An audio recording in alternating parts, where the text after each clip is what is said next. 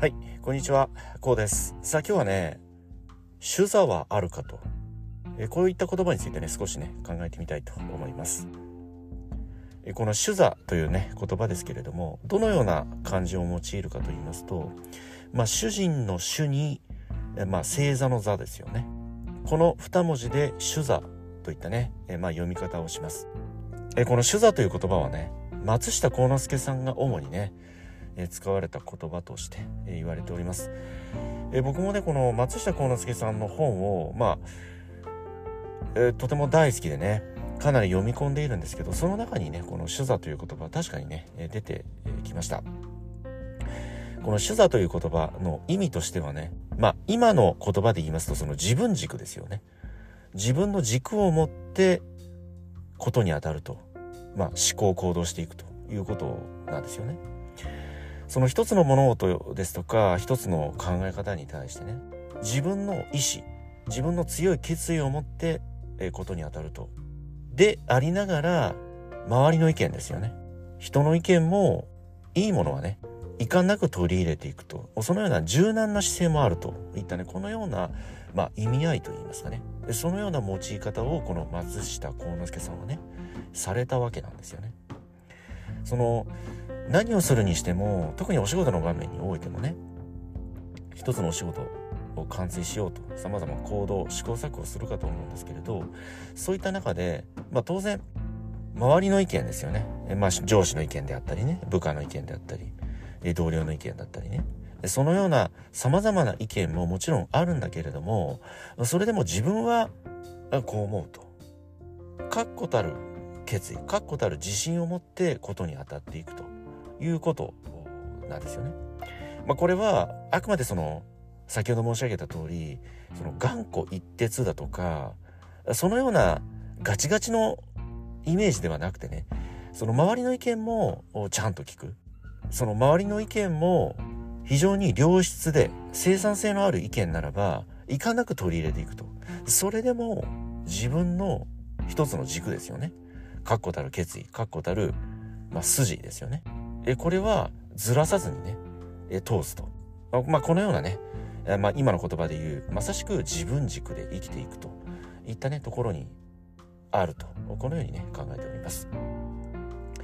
さあどうでしょう？ご自身はこの主座お持ちでございましょうか？その周りですとか、まあ、特にね会社ですと上司の意見、まあ、この自分よりね立場の上の方の意見というものがどうしても、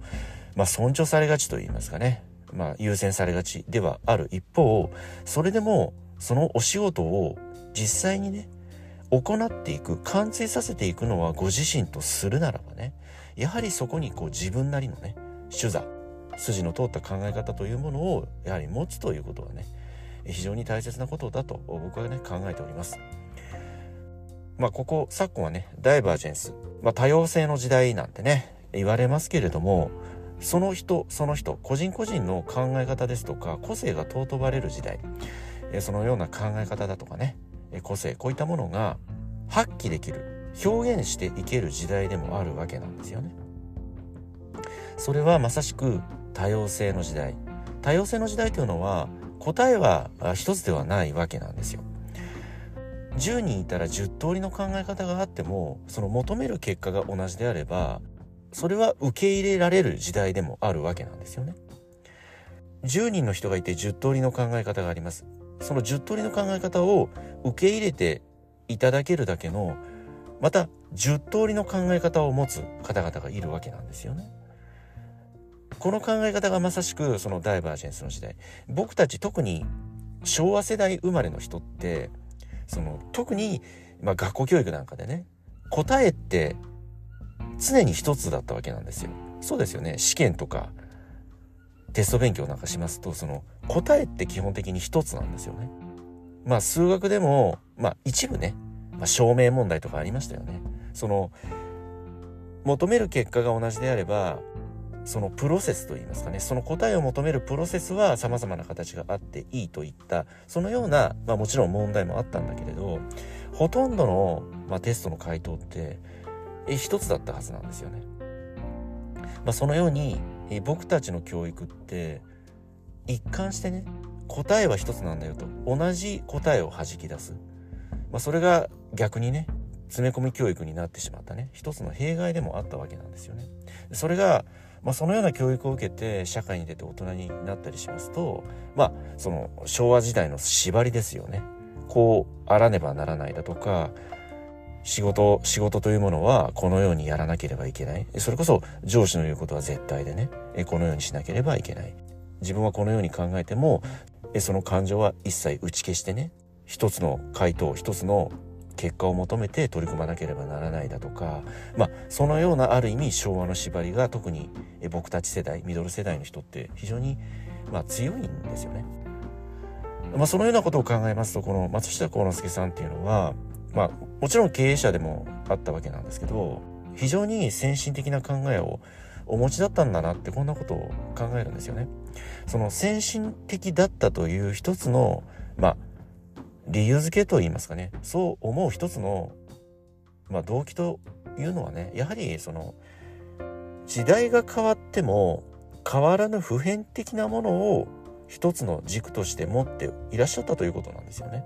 人間としてどう生きるかだとかそれこそ人間の感情というものも時代を経てもこれって変わらないと思うんですよ。人間の感情って喜怒哀楽という言葉がありますようにその喜怒哀楽ってアナログな時代であろうが今のようにデジタル主体のね非常にスピード感のある時代であったとしてもこの人間が持つ感情ってこれ普遍的なものであるわけじゃないですか。その感情を司る全ての行動ですとか思考ってこれは普遍的なものであると考えています。その普遍的なものを理解しそして現代今の時代に合わせた形にアレンジをして、咀嚼し理解してそして実践していくといったところにねこの松下幸之助さんが残された数多くの考え方言葉というものがね生きてくるんだと僕はねこのように考えているんですよね。ですのでこの手座を持つ今回ねこの言葉をねちょっと考えてみたいと思ったのはやっぱり今特にね非常に複雑でスピード感のある時代ではあるんだけれどその生き方だとかこれからの考え方だとかねそういったこれからどうしていくんだとどのような考え方でもって生きていくんだといったところに非常に多くのね迷いを抱えている方が非常に多くいらっしゃるなというのをね強く感じています。まあ、そういった中でこの改めてね、まあ、ここ昨今よく叫ばれています。自分軸を持って生きるんだと。この言葉に通ずる言葉としてねやっぱりこの主座を持つ。松下幸之助さんが残されたこの主座を持つといった言葉そして考え方。今一度ね自分なりに咀嚼し理解しそして今ご自身がね身を置く環境こういったものに対して実践をし行動していく。是非ねこのような考え方行動力を持ってねさまざまなことに当たってみていただきたいと。このようにね考えておりますけれどもね。こういった考え方どのようにねお考えになられますでしょうか。はい。今日はねこの辺りで終わりにしたいと思います、えー、今回の内容が何らかの気づきやヒントになればね、えー、大変幸いと考えております。ではまた次回お会いいたしましょう。ありがとうございました。